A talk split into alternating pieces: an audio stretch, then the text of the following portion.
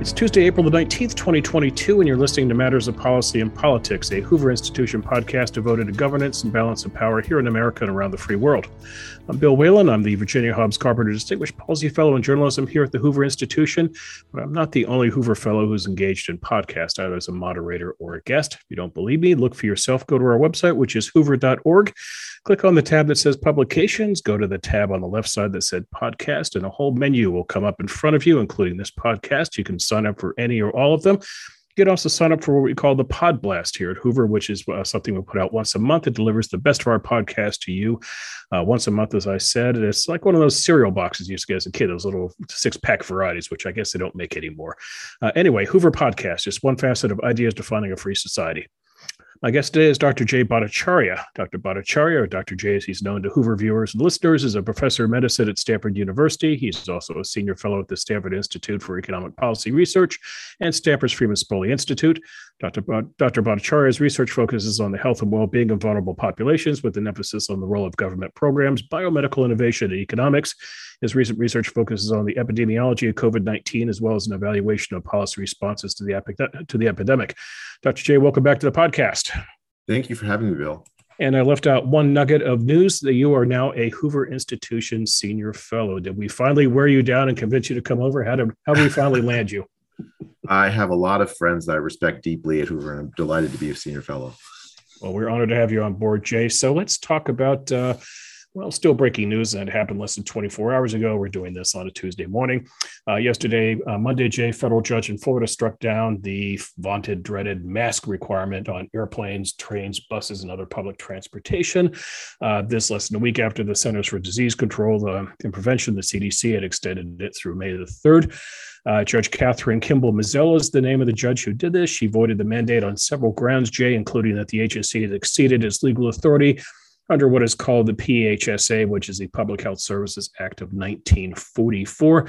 That law empowers the director of the CDC to promulgate regulations aimed at, quote, identifying, isolating, and destroying, end quote, communicable diseases.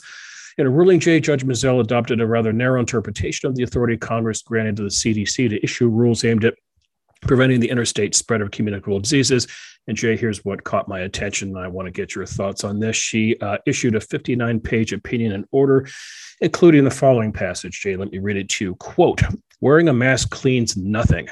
At most, it traps virus droplets, but it neither sanitizes the person wearing the mask nor sanitizes the conveyance because the CDC required mask wearing as a measure to keep something clean, explaining that it limits the spread of COVID 19 through prevention, but never contending that it actively destroys or removes.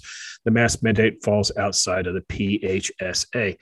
Uh, Jay, I'm not a legal scholar in your many degrees. I don't see a JD in there, but I think what the judge is telling us is that masks don't stop the spread of COVID she uh, i didn't know nothing i'm not going to comment on the legal aspect because i will get everything wrong. Mm-hmm. uh, but, I, but on the on the medical aspect she's she got it absolutely right.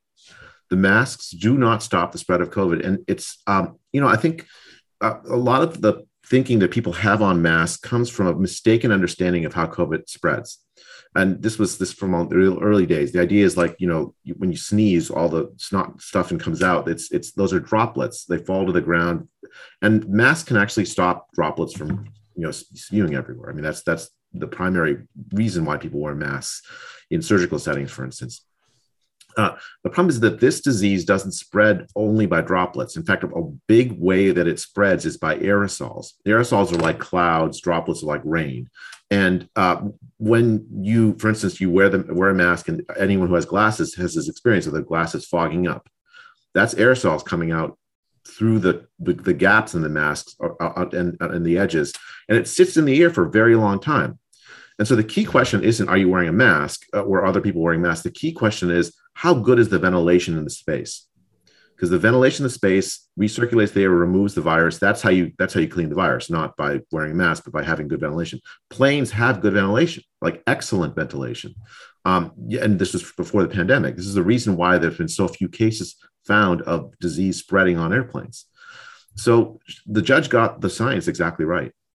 Yeah, so it's interesting, Jay. The Biden administration has cards to play here if it wants to. One of which is it could appeal the decision to a, to a higher judge, an appellate judge, and say, "Can you at least put a hold on this until we've had time to review this?" But so far, silence in the White House, and I think this is politics, Jay. I think they're probably happy at some level that a judge made this go away, rather than have to break the news on May the third. And politics gets more intricate because the president, on one hand, could have kind of declared victory and said, "Look, it, we've you know we've tamed COVID. You don't have to wear a mask now. Hallelujah, everyone." One, but I think they'd just rather walk away from it for again political purposes.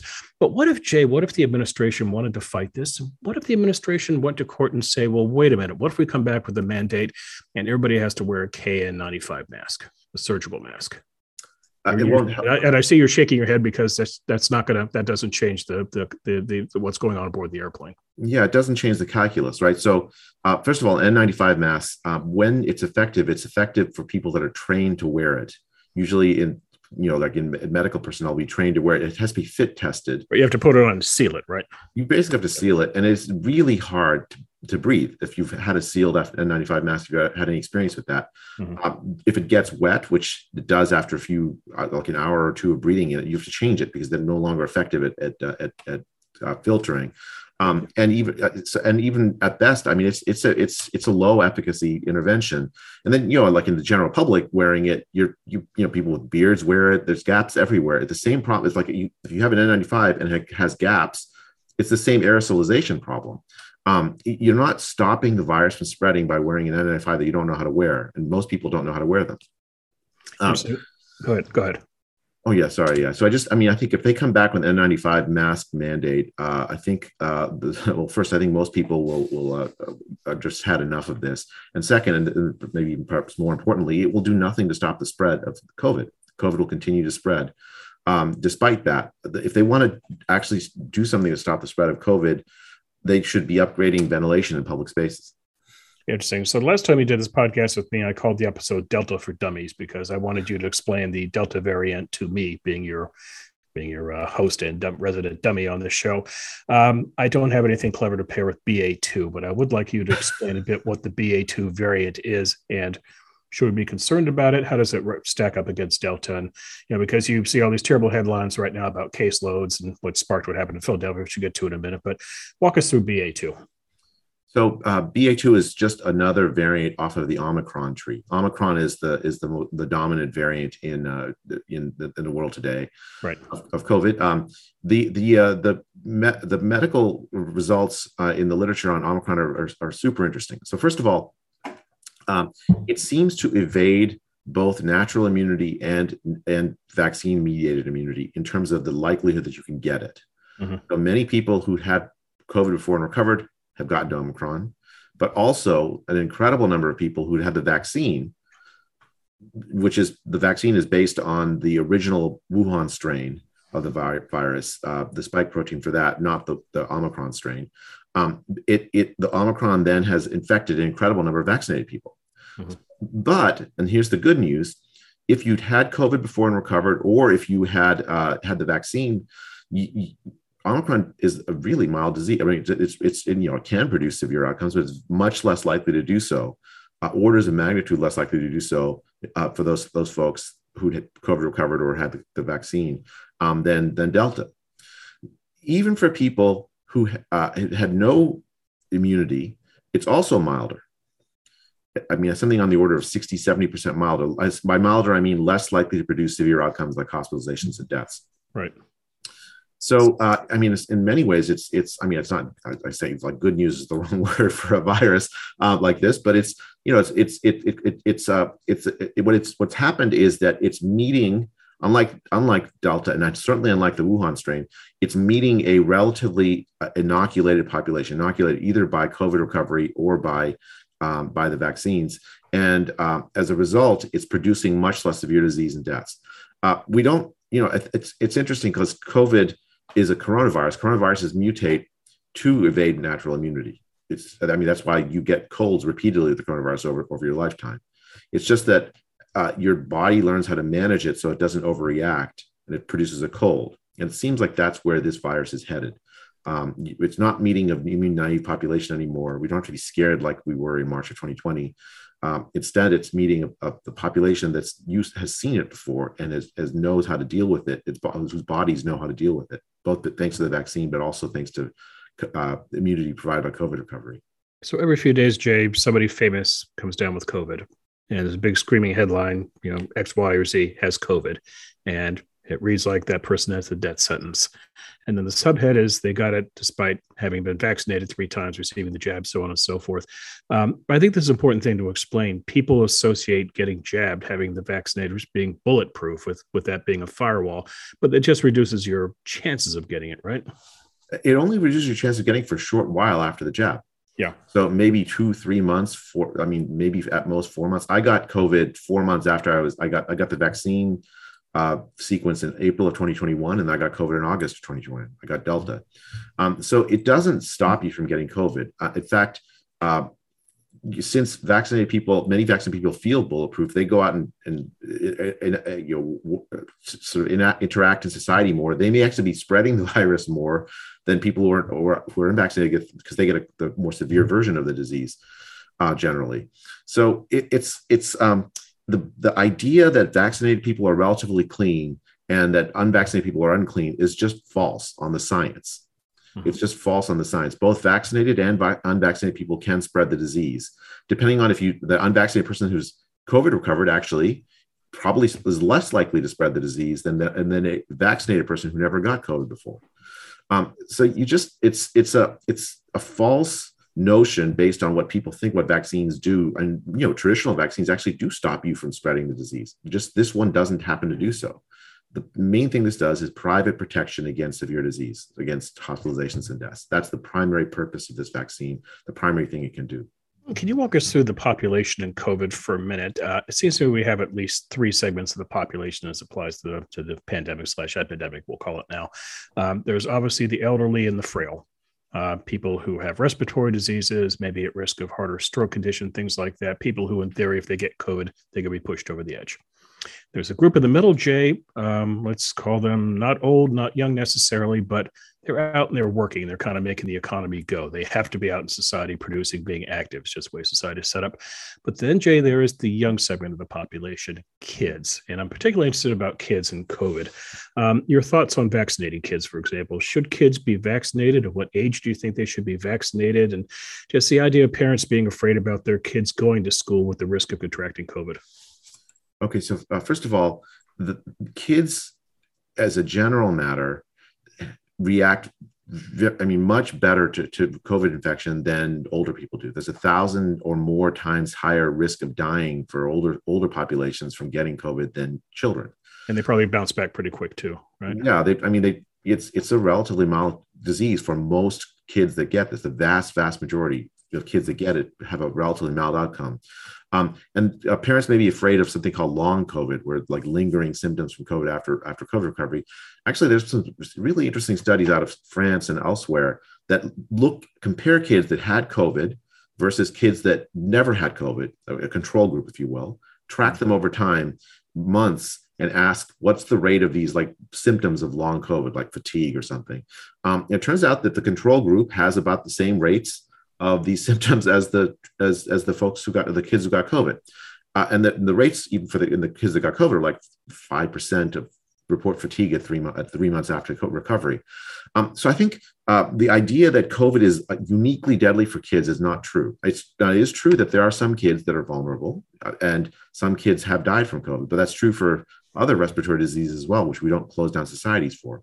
And so, uh, and, and and now on the other hand, school, keeping kids out of school, keep limiting their their social interactions, limiting their opportunities, that actually is harmful for kids. That actually hurts them.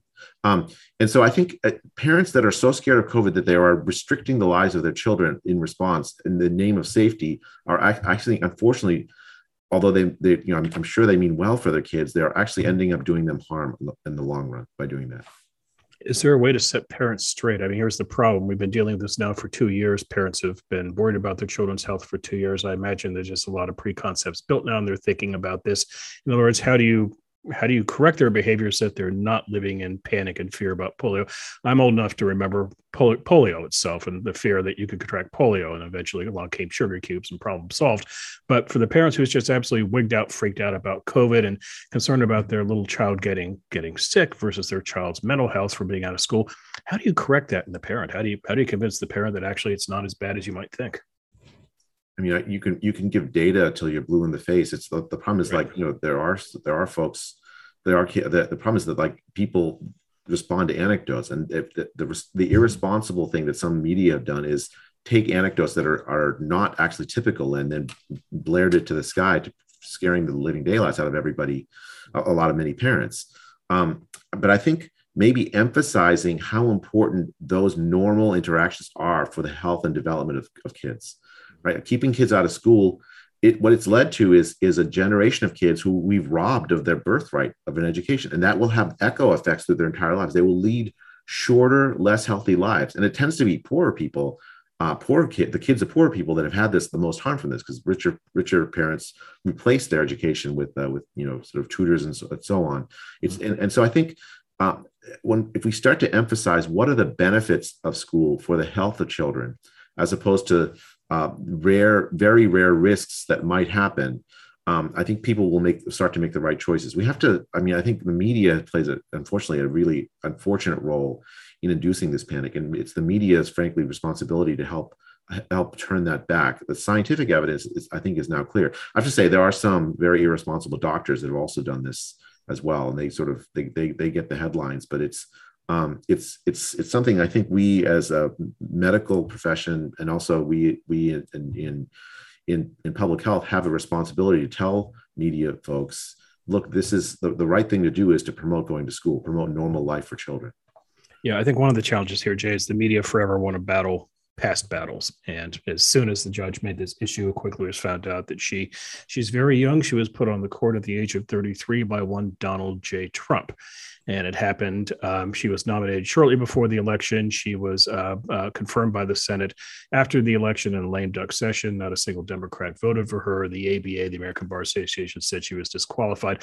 The point of this, Jay, is rather than looking at her 59 page opinion and kind of dissecting the legality of it or not, we quickly got into the mosh pit of Trump. I, I, mean, it's just it's just unfortunate. I mean, I think uh, the question of whether masks work or don't work on airplanes to my mind, is a settled question. Right. It's not a question of did Trump believe it or not believe it. Uh, I mean, it, it's it's a question of like what are the physics of mass? Right. Are you promoting interventions that don't actually promote health, or or or just are, are, are you know make people miserable, divide society for no purpose? Mm-hmm. I mean, I think uh, this judge got it right she just got it right. I, and I don't care if she's a Trump appointee or Obama appointee or what, whatever. But Jay, was, but Jay, the media can run with this. Like could say, oh, it's a Trump judge. So therefore she must be nuts to begin with. Oh, she's a Trump judge in Florida. And that's where Ron DeSantis is. And Florida is now the center for evil. So, and yeah, we can laugh about this, but unfortunately, this is a problem with media coverage when it comes to COVID. Instead of talking about the science on it, no, we get up, we get caught up in the politics of it.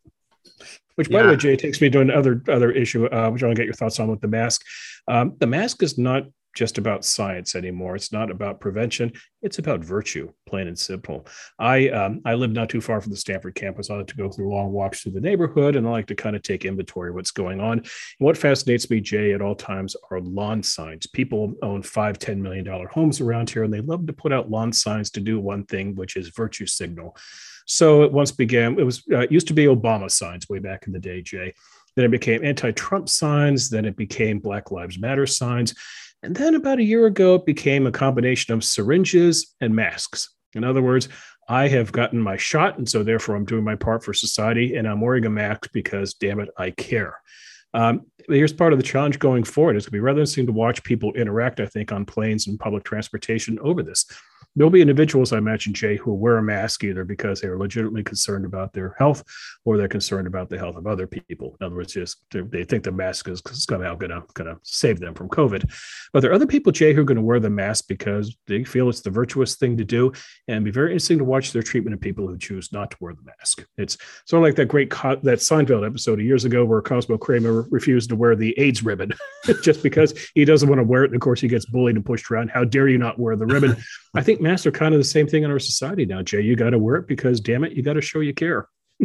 yeah, I, well, I mean, I think uh, whoever came up with that that slogan at the beginning of the pandemic, which is um, "My mask protects you, your mask protects me," or, or whatever such thing. Uh, that was a brilliant piece of marketing. And unfortunately, it's not true, but it, it was a brilliant piece of marketing because what it did is it it triggered the emotional centers of people's brains where where it's good to care for others. It, and it is it's absolutely good for, to care for others. Nothing wrong with that. Mm-hmm. the problem is like hijacking that in order to induce people to comply with the public health order behind which there's no good medical evidence mm-hmm. of efficacy. That's the problem. And now what it's done is it's it's divided society. You have these like vid- these very unfortunate videos i've seen the, through the pandemic where like people get into fights in in like grocery stores over mask wearing. There's like you know uh, and and there's and there's like this sense of like well uh, you know people who wear masks can look down on people who are who are not wearing masks as as you know unscientific rubes uh, who who, are, who, are un, uh, who don't care about others. I mean i think that uh, kind of public health messaging that that divides society is a mistake. Like even if masks were somewhat effective in stopping the spread of the disease uh, that if you if you have public health messaging that has created this sort of uh, division as a consequence of this wearing of it is it's it's it's a mistake. You have to if you if you if you have something that's effective you believe is effective you have to figure out a way so that you can reach reach the entire population. For what's happened in public health actually it's uh, this mask is just a broader problem a symptom of the broader problem. A lot of people in public health the vast vast majority of people working in public health look down on their political enemies. This is the Trump issue, not in, in, in journalism, but in public health. Right. I mean, they just actively disdain people on the right. And people on the right, many of whom, I mean, I mean, there's there are normal people. No one wants to be looked down upon. How do you convince public health has a responsibility to reach the entire population? How do you convince the, uh, a part of the population, a very large part of the population, to comply with uh, good scientific advice if you're if they view you as looking down on them and you actually are looking down on them. It's a major problem for public health. And it, it seems like they, they don't it, a lot of my colleagues just don't care. They don't see it. They, they engage themselves in this active disdainment of people people on the right. And it makes it it makes um, it makes it so that they can't do their jobs they have to be able to reach the entire population. I've, I've played with this idea of if you're going to enter public health, you, you got to take a, a, vow of political celibacy. I mean, just you're just not allowed to take a position on or, or, or just vocal vocalize who you're voting for or what whatnot. I mean, I don't, I don't know. I don't know if that would work, but uh, there's something wrong in public health and its ability to do its job as a result of this intermingling of politics and and uh, and and and, their, and and how they view science it might be it might be a factor, Jay, of where public officials come from, what their background is. Maybe they have left of center tendencies to begin with, or not. Maybe they're just embedded in the government. Maybe you need to, if you don't think about Turlows, just kind of just sort of you know rotate people out of these positions for too long. I don't want to beat up on Anthony Fauci in particular, but the man has been in that job for uh, my God, I was watching uh, I was watching a videotape of Magic Johnson the other day, and uh, they chronicled him and uh, and the AIDS announcement, and there's Anthony Fauci talking about it, and I was, oh my God, Anthony Fauci's been around that long.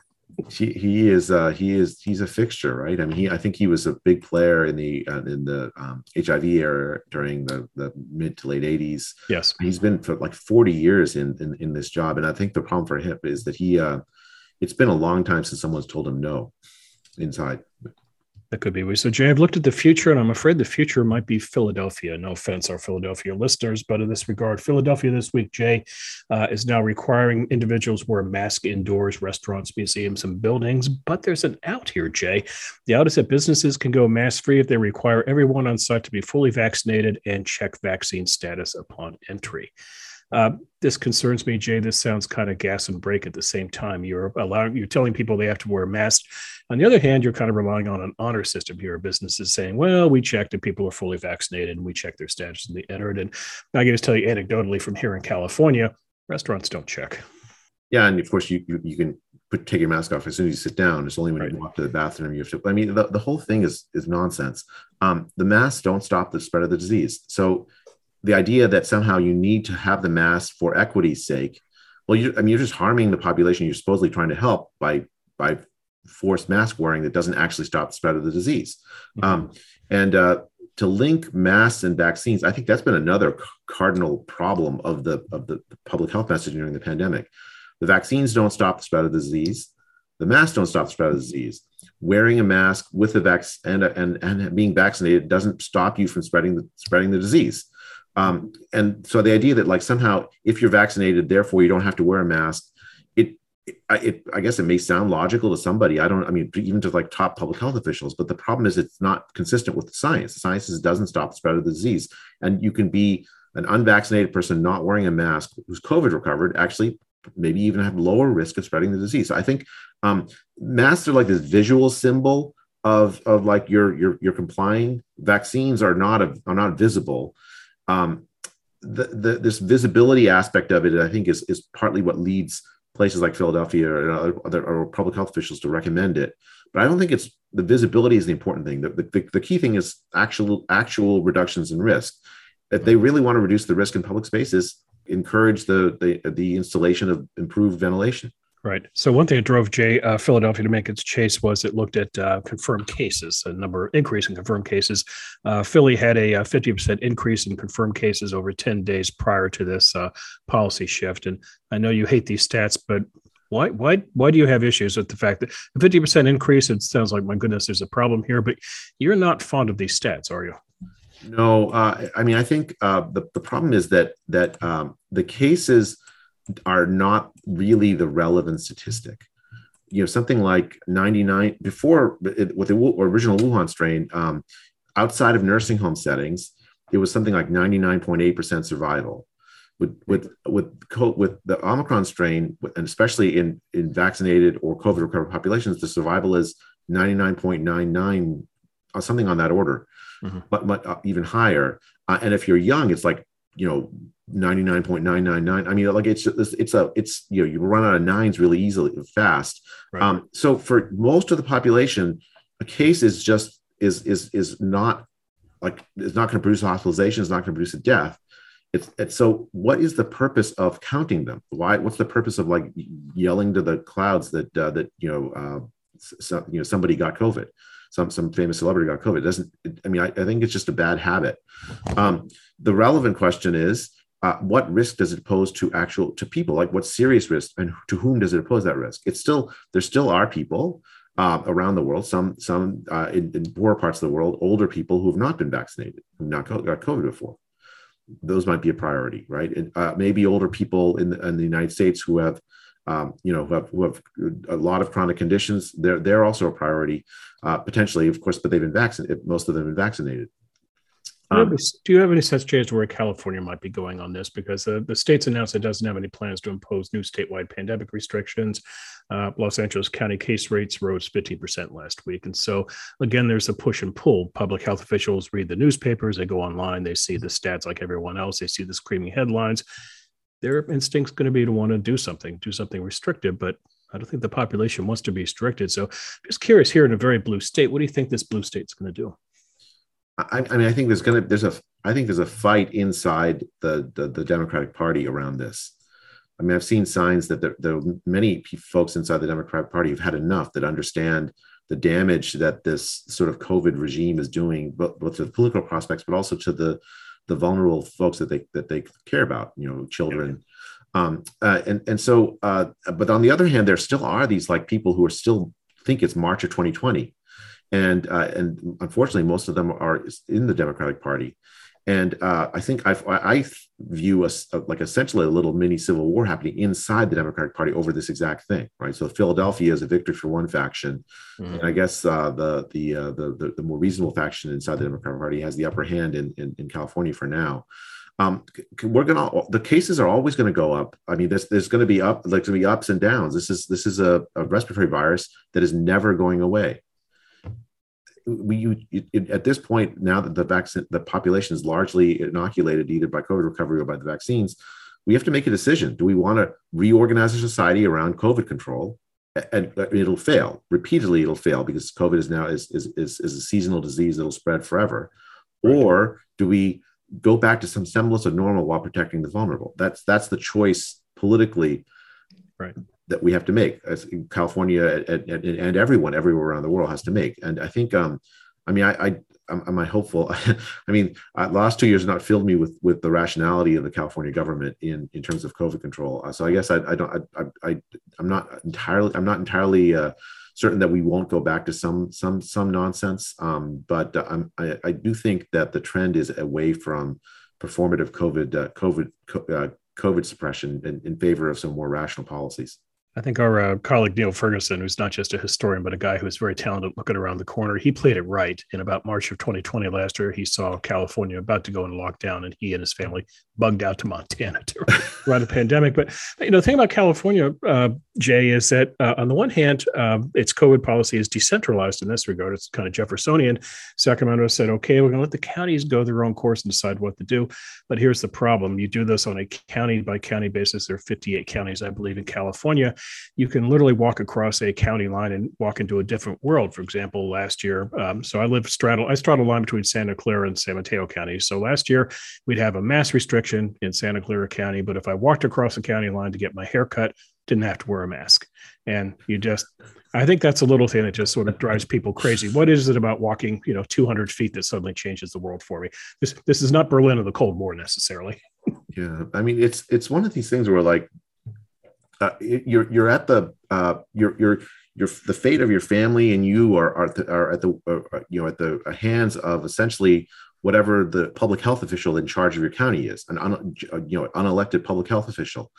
You know it, with other uh, health regulations i mean i just take like an example uh, if you look at uh, uh, whether you whether a city council can stop a cell tower from being put up. Right. Um, that there that they, they, can, but they can't rely on science that they themselves have just ad hoc constructed, right? They have to. There's like rules where they have to rely on on like broader regular regulatory uh, agencies that have made designations of, of like relative safety of these kinds of things. Um, uh, what's happened with COVID is that uh, public health officials, local public health officials who do not actually understand the science, have made and are not elected, have make these decisions uh, that harm the lives of incredible number of people. Like the, the, worst is these school closures. Like the the uh, the school closures have been um, in California have been probably the worst in the country, maybe with the exception of Maryland. Um, most missed school days. Um, the, the, the, I think we need to revisit this uh, how we do local governance around these health issues. Like you should we should have um, some ability. I, I, mean, frankly, I think at this point it's clear that to me that like the, the public health officials ought to be in elected office but they should be accountable to people. It's interesting. So California, could say recall that public health official if you didn't like their, their policy. It's an interesting thought. Uh, we'll probably find out more about this November, Jay. And people go to the polls and the idea that there are voters out there angry about a lot of issues. They're angry about the economy. They're angry about a lot of cultural issues, but they're also frustrated with COVID policies. We'll see how much that weighs into their vote. Let's let's talk a minute about an article that you and Martin Kulldorff uh, co-wrote, the headline of which is "The Tragic Folly of Lockdown." And here you and your colleague wrote about three pandemic strategies. They are A, a do nothing, let it rip approach. B, focus protection of high risk older people with only limited restrictions on others. And C, general lockdowns and restrictions on all age groups. So three three strategies. Which one worked? Which ones didn't? Yeah. So um, let it rip is a irresponsible strategy. Like we know that COVID, especially before the widespread immunity, um, it was an absolutely deadly disease for older people, and, especially in nursing homes. It, what, would what would showcase let it rip? Yeah. So like so like I mean I, like in the early days of the pandemic, um, the, uh, the the kinds of things we did were essentially were let it rip. Like we we sent COVID infected patients back to nursing homes. Okay right? We we uh, we let the virus rip through populations that were extremely vulnerable, mm-hmm. and we got ex- uh, we got the, the, the reward for that, which is really high death rates among the old. Right. Um, and uh, so I think that that is an absolutely irresponsible strategy when we know when we knew very early on who was most vulnerable, which we did. Um, the, the other strategy is lockdown strategy. The, the theory was that a three is that if we um, so if we take action to suppress the spread of the virus generally in the community at large, mm-hmm. we automatically will protect the vulnerable. Right. That's the theory, but it didn't work out. Right. Forty percent of the deaths in the United States have been in in in, in nursing homes. Mm-hmm. 80% of the deaths have been people over 65. The, the suppression strategy that many states adopted to try to reduce community spread, um, it failed. Uh, it caused all kinds of misery on, on, top of it and all kinds of other public health harm on top of it. But that strategy, if the idea was to protect the protect the the the, the people who are most vulnerable to COVID, it didn't work. Um, the right strategy uh, would have been to protect the vulnerable directly, like mm-hmm. take actions to directly protect the vulnerable instead of trying to reduce community spread. So instead of wasting energy, public health energy on mask mandates and and, and vaccine mandate, uh, vaccine passports and other nonsense that didn't didn't actually protect anybody.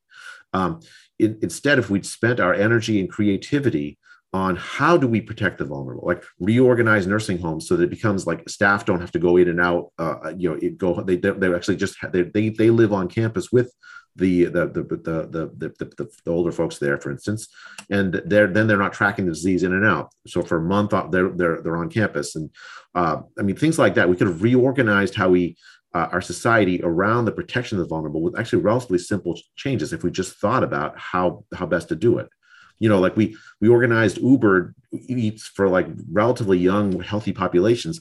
Well why not like do a big drive across the country. If you know an older couple living next door or older family living next door uh, offer to deliver groceries to them so they don't have to go out and get the groceries. I mean that would have been a nice easy way to, uh, to, to give some protection for for vulnerable older people. Instead of so we got like covid uh, senior only grocery hour as if seniors can't spread the disease to each other in, in a grocery setting um, uh, I keep mentioning up ventilation upgrades. That would have been an enormously important inter- intervention, um, the, and and we spent trillions of dollars. That's a lot of money for ventilation upgrades.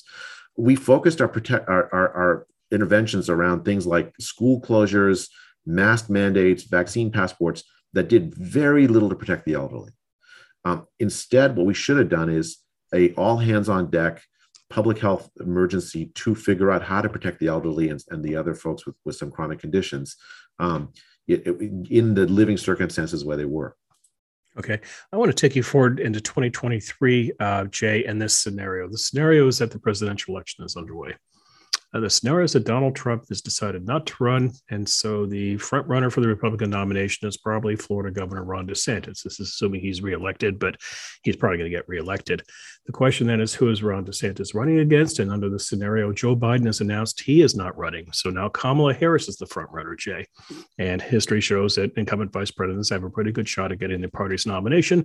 So now I'm going to take you deep into 2024, Jay, and a presidential matchup of Ron DeSantis versus Kamala Harris which becomes my contention here. I want to get your thoughts on this. This becomes, among uh, other things, a conversation about how COVID was handled in California versus how COVID was handled in Florida. And I know you've worked with Governor DeSantis, you know his administration pretty well. Give us the give us the defense of Florida, Florida's justification for what it did. Maybe explain a little bit about Florida's approach, because I think with DeSantis, the treatment he's going to get from the press, I, I suspect this is going to get really kind of chewed up and spat out. Yeah. So, I mean, I, will just, I'll tell you, I didn't know anything about Governor DeSantis until about September of 2020. And uh, I got a call from his his office uh, telling me that he, that he, was on the phone asking asking if he could speak with me. It was like some Sunday afternoon, and my uh, I was at home, um, and so for for two hours, we talked about papers, like scientific papers, Mm-hmm. The man had read past the abstracts of a whole bunch of scientific. I, I, would bring up a paper, not just my papers, like lots of papers, mm-hmm. um, and uh, on on the science of COVID. Like, do, do kids spread the disease? What's the what what actually is the infection fatality rate? Who's most at risk? Um, how effective have lockdowns been? How effective are masks? Um, and he'd read past the abstracts of a lot of the papers that I brought up. He knew more about the science of COVID than many of my colleagues did in the medical school. Um, so I was I was floored and absolutely impressed by this. And the strategy he's adopted, I mean, there there've been there've been problems, I think, but there's also been enormous successes. Like so, for instance, uh, he kept the schools open in all through 2020, late 2020, or uh, fall 2020, and, and all through the rest of 2021 through 2022. All the schools in Florida were open because he took action to do that. And as a consequence, Florida children will, will lead longer, healthier, uh, richer lives than California school kids, especially poor school kids who were kept out of school or Zoom school for a year and a half, many of whom dropped out, will never come back to school. Um, so I think if you want to look at the success or failure of, of, of, a policy, you have to look at beyond, far beyond just the, the, just narrow things like number of COVID deaths. You have to look into lots of other public health priorities. But even if you look just at narrowly at COVID deaths, you know, Florida is an older population Well, I was going to ask. Florida, in theory, Jay should have just should have been a disaster zone with two reasons. Number one, a large senior population, vulnerable, and secondly, with tourism, a lot of people coming and going. Yeah, and but, but if you look at the age-adjusted COVID mortality rate for COVID uh, in California versus Florida, it's almost identical. So California, for all its restrictions, bought nothing almost in terms of COVID control, and or at least COVID harm in terms of mortality, um, and it paid the the cost in terms of the the lives of its of the children of our children of California. Uh-huh. Um, I think it's it's it's it's a clear cut case to me that that Florida did substantially better with COVID than um, and not. I do think that there, there were you know like I think for instance I think um, uh, uh, Governor DeSantis played a really important role in making sure that the, the vaccines were rolled out to older people very, very early, which was a real success. Right. It, uh, now, uh, I think it's funny. It's like I think um, there's still parts of the population, older population in Florida, that weren't vaccinated. That I think that's what led to the deaths in the summer, and I think maybe a little more, a little more energy can be put into that. But you know, I think some of that is outside of the control of a governor. I mean, I think like California um, there's a large the, the largest fraction of the population that's not vaccinated older populations not vaccinated are actually minority populations um, I was going to say, Jay, California had two problems. I think number one, um, when it first rolled out vaccines, it first wanted to do seniors, and it started down that road, and then quickly the administration just sort of caved under pressure. Why are seniors? Why isn't everybody getting it? So they started playing with the age. But the second problem, Jay, was they never really made successful inroads into minority communities. And, you know, I'm not sure exactly how you do that. If you do that through the bully pulpit of the governor, if you try to find you know, celebrities can't do everything for you, but at least try to fix famous faces to the cause. I know they tried some of that here in California, but they could never kind of get into especially minority communities and get them convinced that this was not going to kill them. Yeah. I mean, and so that's that's been a big failure within California. It's why we had the, the deaths that we've had um, that, that they're disproportionately minority. Actually, if you look in Florida, um, COVID is an equal opportunity killer in terms of, of race, and and uh, it's it's a much more equal representation of who's died from COVID relative to the the the, the uh, representation of the population. was in California, Hispanics are greatly overrepresented among the COVID deaths. Right. Um, so California's outcomes have been both un, more unequal in terms of COVID, no better on an age-adjusted base per capita basis than than, Florida, than Florida's, and we paid all of the harms in the lockdown, most of which are going to be paid by poor children. In a hindsight, Jay, is there anything that DeSantis should have done differently? I, I think um, so. If you, if I actually got an, opportunity to interview, interview him last year, uh, I mean, I think he, uh, his, his main regret was shutting down so early I mean, he he was basically uh, subject to the same briefing that uh, Deborah Birx, the, the, the White House uh, coordinator on COVID, um, gave to the, every other governor. Uh, and you know he was skeptical, but he was like, "Okay, this is what the top scientists are saying." And then he started reading literature and realized that that, that there was something really deeply wrong with the, with the message he was getting. So I think he regrets that initial shutdown um, because it didn't really do anything. It just scared the population, uh, harmed harmed uh, harmed people. Um, on, on, the other, and, and I think my my personal, I mean, I agree with that, but they also think I, I, think the other criticism might be a little bit more energy in making sure all of the elderly people were vaccinated. I think he he did a lot on that front, by the way. You know, in, by the end of of uh, January, I think the Florida was among the top places in the country in terms of elderly vaccination. Um, so it's it's not that he's uh, has failed. It's just like I would love to see a little more like a superhuman effort on that because that really was the critical thing. Once we had the vaccines, use it to protect the elderly. Okay. So, you know, California, Jay, by the way, as much as not California, uh, give it credit for this. It is the first state to formally adopt an endemic approach to the coronavirus. In other words, say, he was very funny. Newsom would not say the E word at the time, but it was very clear when he was shifting policy that we're going from P pandemic to E endemic. But I'm just kind of curious if the public's going to go along with endemic. And this is kind of the question moving forward about coronavirus. If it's not, if the, if the strains are not going to kill us, if they're not going to hospitalize, us, if it's, it's not going to cause a health crisis, is the public going to at some point accept COVID 19 as it does a flu shot, as it does other things you deal with on a regular health basis? Or are we going to be in this prolonged period where every time you see a rising COVID spike, everyone panics and hits, a, hits the alarm? Yeah, I think. Well, I think uh, well, actually, just just in, in defense of like someone like Kristi Noem or or uh, or or or uh, DeSantis, I think they'd say they had, or even Kemp, uh, Governor Kemp of, of Georgia, they, they, say they they adopted an endemic approach long yeah. before long right. before Newsom did. Um, I, I think uh, to answer your, your second question, I think that is really the critical question, right? Uh, th- that's the political battle that's that's that's coming up, right? So in um, November, and it is a political question primarily, not an epidemiological question, right? Um, so, like you saw in November of this past year, a split verdict. You saw Virginia and almost New Jersey punish governors that adopted a very strict approach to COVID Right. And um, and and on the other hand, in California, you saw the California electorate reward Governor Newsom. And um, and I think it's going to be a primarily political question. And November of 2022 will determine the answer to that question. I, I don't believe that the governors and officials that pushed for these very strict policies that have so self-evidently failed and caused so much harm I don't believe the American electorate will reward it. I don't believe the world uh, democracies will reward it. I believe that I believe, and maybe this is just, just naivete or like false optimism on my part, I, but but I believe that people understand have begun to understand the catastrophe of the lockdowns, the harm caused by them, and and and then also the inefficacy of the lockdowns in being able to stop um, the, or protect people from COVID. Um, that, that the alternate policies were available. Uh, I don't think most people like the society that was created. It's essentially a biomedical security state around COVID control. And I think we're going to reject it.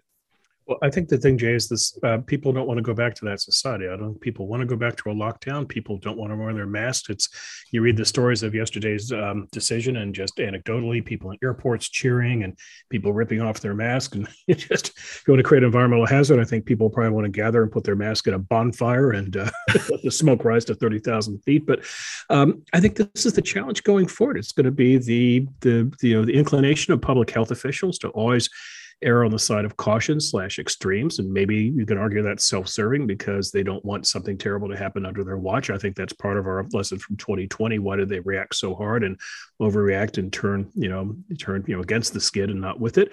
Because I think they're thinking about their legacies perhaps. But at the same time, they're thinking about draconian measures to shut down COVID. The public is moving on. And you see this with the uh, willingness to get rid of their masks, you know, lickety split and just not want to go into lockdowns and so forth. So I just, it's going to be a challenge for political leadership to, to stand up to public health officials and say, you know, sorry, but this is where we are now. Yeah. I mean, I, you know, frankly, like before COVID, uh, the, the, the modal public health officials spent a very frustrated life that yelled to the moon about like you know you should you should uh, go exercise and lose weight or you should you should like go uh, just stop eating stop eating bad junk junk foods or or whatnot. And they'd look and see like no effect of their of their of their recommendations. Um, you know don't eat sushi if you're if you're uh, if you're pregnant or something. Um, so and and so like that kind of like okay yeah they're, they're giving us what they view as their, their health advice and we are going to make judgments based on how we live our lives and on what we value. That was the normal relationship between public health and, and the public before. It, what we see in during covid is completely abnormal in, in terms of the history the recent history of public health where public health essentially became the de facto law right? Fauci was the de facto president of the united states for two years as far as i'm concerned ruined, ruined two presidencies. Um, and uh, so I think uh, what's going to what's what's what uh, I think we're seeing we're going to see a return to that. Uh, there'll be these sort of panicky public health officials will scream about cases, but I think uh, if they if public health officials want to avoid irrelevancy, they will start to take seriously that health is more than just COVID control. Health is a much broader notion, and then once they do that, then people will take their advice seriously again. Yeah. You know, you saw this in Los Angeles in 2020 and 2021 when they went through the lockdown. Uh, people did not want to go on with the lockdown. The Los Angeles Police Department got into a, a fight with a uh, uh, with a party house up in the Hollywood Hills. It was a TikTok house, and these um, young people would get together, unite, and rage. And so they draw 100 or 200 people, and the LAPD have to decide do we go up there and break it up or not. And they had to break it up because it's on social media and everybody sees it. And if you don't break it up, you're allowing this double standard to go on. Uh, but just imagine the double standard back then versus what would be the double standard now. I just don't think people would go along with the program. And in part, it's just it's the enjoyment of being free. I'm I'm flying tomorrow, and the first thing I had to do um, getting ready to pack was to make sure I had a mask with me because I thought I'm going to get to the airport and have to put on a mask. Well, Maybe I don't have to now. It's optional now, but still, uh, I just don't think people are going to want to go back to 2020. Just having been through it once and having not liked it, but also maybe thinking now that, you know, I've been immunized. It hasn't killed me. It's, you know, this, this seems like something I could deal with. Yeah. I mean, I think uh, a lot of people now had COVID and understand what it, what it is. Um, and, and I think, you know, vaccinated or not, masked or not. So I think, I think you're absolutely right, Bill. Uh, it's really the fear of the disease. Like we're, we're you know, we're, uh, as humans, we're like, we have this like built into our, our evolutionary background is this like right. terror of infectious disease. For in the West, we sort of felt like we conquered it. You know, polio was a was a, was a bad thing, but like you know, for the last fifty years at least, infectious disease was something that happened to somebody else. You know, HIV being another. You know, it's right. a disease that happened to somebody else, right? Uh, mm-hmm. I certainly infectious disease can't affect me because I'm a I'm a I'm a you know I live in the United States, which is clean. Um, and so I think when this disease came, it triggered those fear centers. It's what led people to, to be willing to live under this COVID regime for so long. But mm-hmm. that fear is dissipating. And I think the COVID regime will go with it. Of course, now the flip side is what if a variant comes along that is particularly lethal? Then how does government actually get people to, you know, act in what is the best interest for their health? Well, I think I think it, whatever comes along, the, the key question, the key thing will still be focus protection. Whoever is vulnerable, right. that's who we should devote our resources to. And keeping society going as best we can, in the face of that, is actually a public health priority. Uh, stopping society from like essentially ending ending most social interactions is not a thing that will contribute to health. I think that's a lesson that we've learned, even if there's a variant that's more deadly or whatever that comes along. But I, you know what? Actually, I don't think that's likely. I think the likely thing is that this disease seems to mutate toward immune escape, not toward more lethality. So it'll be like the other coronaviruses. You get mutations all the time, but the mutations are toward like causing another cold rather than causing causing death. Uh, now I don't, you know, I don't know. It's hard to say exactly because who knows what exactly you know evolutionary uh, futures look like. is is a very very difficult thing to predict. Um, but I think uh, I think it's it's um, I think the key thing for public health is remembering the basic principle. Uh, mm-hmm. Uh, st- uh, for, for focus, identify who's vulnerable, move heaven and earth, protect them, while let m- encouraging society, not, not fear mongering, encouraging society go on as, as normally as best it can, given the threat. Jay, will prevention always be playing catch up to the disease? In other words, will we be will the vaccine be chasing the variant, or are we going to get a point where science will get ahead of the curve here and get ahead of the variant? You hear talk about the pill, the cube, whatever's going to come along and, and solve this for us. I don't think that um, I don't think that the that that uh, that we're that, that this is a disease that will require um, routine, regular vaccination for most people. Because I think no, I don't. I think um, if you're COVID recovered, and a lot of folks, and I mean, maybe, um, certainly more than half the country, probably a lot more than that, uh, have had COVID and recovered from it, that seems to provide lasting protection against the disease, especially severe disease. Um, before the Omicron, the reinfection rates were something like 0.5%. You know, right. five out of a thousand people would get reinfected at, over a full year, according to data from the UK, Italy, elsewhere. Um, Omicron, I think, evaded it uh, immune protection, but it, it, didn't produce very severe disease among the people who were who had COVID, uh, who had been COVID recovered. I think so. I think um, given that that that's true, uh, the the repeated vaccinations to protect against severe disease aren't necess- are not going to be necessary. And you know, like the vaccines do have side effects, like as you know, young men, for instance, it produces uh, myocarditis at something like one in 3,000 and one in 10,000 per, per dose and more for the boosters.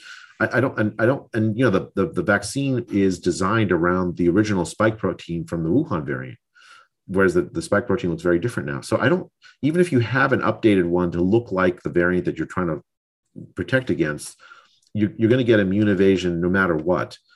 Uh, you already have protection against severe disease either from COVID recovery or from from from from the vaccination already, uh, except for certain populations, you know, like immunocompromised populations or very old populations who who seem to have less uh, less protection against severe disease, even if they're vaccinated or if they've COVID recovered. I don't see an, an argument for repeated vaccination. But yet, your doctor will encourage you to get a flu shot each year. The, the flu shot's a different a different bot thing altogether, right? So the mm-hmm. flu, the it has it actually it actually mutates in in stylized ways that are much more effective at mutations at immune evasion than this vaccine is. Mm-hmm. And also, not just that, but the vac- the, the evasion, the, the flu vaccine, the flu virus as it, it, as, it is, as it mutates can produce severe disease in certain groups of people, even if they had flu before, the other other variants of the flu before. Um, so the flu vaccine, although this year's flu vaccine was terrible, it's like 15% efficacy. Um, the, but in general, the flu vaccine is, is, a, is, is, is a good proposition. Um, and, and the other thing is the safety record of it is well known and understood because we we we we've had the flu vaccine of you know so it's a new new one every year but like a the, the, the general platform is much better understood than this platform. So I think um, I think the flu vaccine is a very different proposition than this one. I don't see the argument for this one. Okay, final topic, Jay, and I sure appreciate your generous use of your time today. Um, let's shift from ending a vaccine to uh, lawmakers in Sacramento wanting to end the voices of dissident COVID speakers. And this would be Assembly Bill 2098, Assembly Bill 2098, uh, ironically introduced on Valentine's Day, though there's not a lot of love inside of this bill. Uh, this bill, Jay applies to the licensure and regulation of physicians and surgeons by the Medical Board of California and the Osteopathic Medical Board of California. In other words, you're an MD and you want to get certified to practice medicine in California, you got to go before the board. Let me read you a little language from the bill, Jay. Quote, this bill would designate the dissemination or promotion of misinformation or disinformation related to COVID 19 as unprofessional conduct. It continues the bill would require the board to consider specified factors prior to bringing a disciplinary action against a physician and surgeon.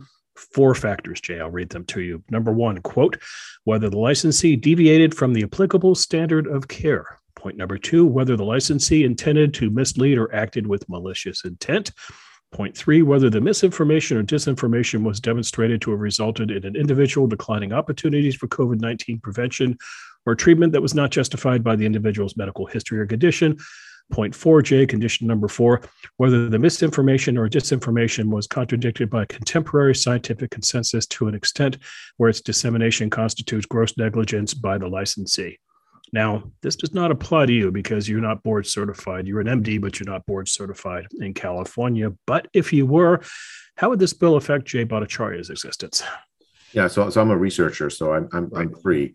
Um, the the um, the the problem with this bill is that so we we um, uh, we we give doctors this authority to look at uh, the scientific evidence and make and decide based on scientific evidence what's best for their patient and that we all, and, and because they're trained, we they have this authority legitimately. Um, this bill basically replaces that authority of, of, of, doctors looking at the scientific evidence, deciding what's best for the patients, with uh, essentially decrees by the government, like by this by the CDC or the California Public Health or something.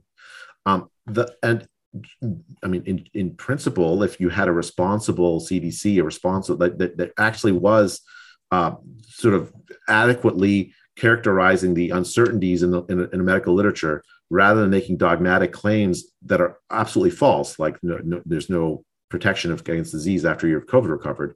Um, th- that that that would be it would be it could be a defensible thing, but instead, what we have is this bill in this context is essentially trying to override the judgment of doctors and silence them to threaten their license, their ability to practice at all, unless they toe the government line. That's the right way to read this bill. Um, because it's not, it's, you know, like if, for instance, if, if a doctor does something that's bad for a patient uh, that's outside of, of, of like normal practice, well, there's a remedy. It's called malpractice, right? This bill doesn't need, uh, doesn't, you don't need to protect patients that way because the patient's already protected that way through the malpractice. Uh, what this bill does instead is essentially chill the speech of doctors not just in front of their patients, but more generally. Right. Right. So if a doctor says, look, uh, I don't think that the, the, a mask is particularly effective for you in stopping the spread of the disease or protecting you against disease, and they cite studies, good, solid studies, well, if the CDC says otherwise, then you lose your license. Uh, so I think it's one of these things where, like, um, in the history of, of, of science, we've had things like this before. But in places like the Soviet Union, right? In the Soviet Union, there was a scientist, uh, a geneticist named uh, uh, Lysenko, Trofim Lysenko. And he was Stalin's favorite geneticist, but he didn't believe in Mendelian genetics. He thought uh, acquired characteristics could be inherited by plants. And so we could just fix uh, the, the, the, the, problems that the Soviet Union had just by like, you know, his, his crazy methods. He sent real geneticists to Siberia to support his theories. Like there was no dissent allowed within that scientific field. And, and it set back Soviet agriculture, actually even, even Chinese agriculture for decades, causing the deaths of I don't know how many people as a result of essentially the suppression of scientific discussion. That's essentially the spirit in which this bill is, I think, uh, put forward. It's a a way to control an otherwise independent set of people who would who, who are trained to look at science and say, look, you're not allowed to contradict what the what the uh, what what the government says. Well, I look, you are not board certified. You're not a practicing physician here in California. Our Hoover colleague Scott Atlas is in the same boat. Scott's a radiologist, I think, but he is academic and research as well. Um, who are they going after, though? Uh, are you suggesting there's a universe of, of, both academic researchers who also are practicing medicine, and that's who the that's who the legislature wants to crack down on? Not just they're, they're going after regular doctors. They're going after all, all doctors, like any doctor that's practicing, right? So if you um, make your uh, make your make your living based on on treating patients that's who they're they're going after anyway. And so it, it's um, uh, like they, so. For instance, I'll give you an example. There have been doctors in the pandemic who have said, "Look, uh, I'm getting pretty good results using, um, you know, fluvoxamine or or, or ivermectin or, or, or something." And you know, maybe maybe they are. Maybe they're getting good results um, uh, using it for their patients. Should they be allowed to say that? Well, we always allow doctors to say that and then you do studies to, to evaluate it and then the doctors can evaluate like you can have arguments. And um, i mean i think that kind of that kind of thing where uh, doctors use their judgment based on what they're they're seeing in their patients. Like like so you know in, in the early days of the, of the pandemic you have a patient you, with this with covid it's a deadly disease. You know it is for them. Um, and you're like a, your doctor, you want to try something to to help them, and you say, okay, well, I've been told that ivermectin, I see these results, early results from ivermectin look promising. I'll try it. That's it's a it's an FDA approved drug. Is that bad? I, I mean, I don't know for certain whether ivermectin works or doesn't work. I mean, many of the results look promising to me, and there's some results that are le- less promising. But I just I, I I think it's a legitimate thing for a doctor practicing to have available to them uh, especially for diseases leading to, to, to, to, like high levels of death for their patients, to try try things that look promising. I think that is an absolutely good thing for doctors to do, and they shouldn't be feared to do that at risk of losing their license.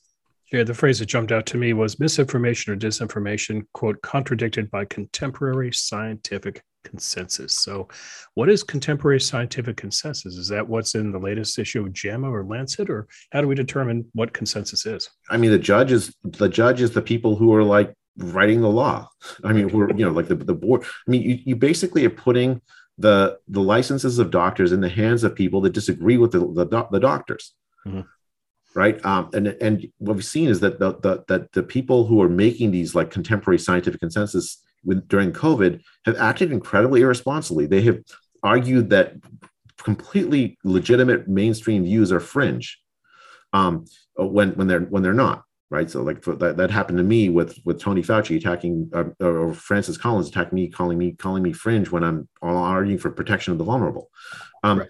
I, I think uh, I think what you have is a situation where um, the, the the the the public health authorities are are scared to death that they're they don't actually have actual authority based on actual knowledge. And so trying to like enforce their authority by by uh, essentially causing this by, by by threatening the licenses of practicing physicians. It makes no sense. It's it, the only way i can make like make sense of it is is an attempt to suppress uh, dissent legitimate scientific dissent when in fact the when when when the uh, public health authorities don't really have a good argument to make otherwise. Uh, this will be interesting bill to follow jay because california does have a powerful medical lobby in sacramento california medical association. Uh, they're very skilled at defeating measures they don't like such as single payer care. Uh, we'll be very curious to see how they weighed in on this issue which it sounds like is one of free speech yeah, I mean, I hope uh, I hope the California Medical Association does the right thing here because it should, if, if it's acting in, on the behalf of, of its physicians and also its uh, uh, the patients that they care for, they should allow their they should trust the doctors that are in, in California to to make good decisions on the basis of the patients uh, the, the well-being of the patients, not support essentially suppression of of, of practice by uh, by by the government. Okay, a couple quick questions, uh, questions, Jay, and I'll let you go. Um, I have had a, uh, I got a Johnson Johnson shot, then I got a booster, and then so I'm due for another booster. Should I get another booster? So uh, I'm gonna I'm gonna use it uh, use some information that you told me that I know separately you didn't just mention, which is that I think you got COVID and recovered if I'm not mistaken. No, no, I've never. Well, I I so I think I got it actually last over Christmas. I was I was here at Stanford over Christmas, and I had just um, I had about every symptom that seems to apply to, to BA2. I felt like garbage for about three days. I lost my taste for a while, uh, but I came out of it, and so I never got tested for it. But it you sounds to me like I had COVID. Yeah, you had COVID, so I don't think you need a booster, Bill. Okay. Yeah, because I think I think like like me, I've I had the vaccine. I, I COVID recovered. I don't really believe I, I benefit a lot a, a large amount from booster. Now, the argument in favor for you for a booster may be that you're a little bit older than me.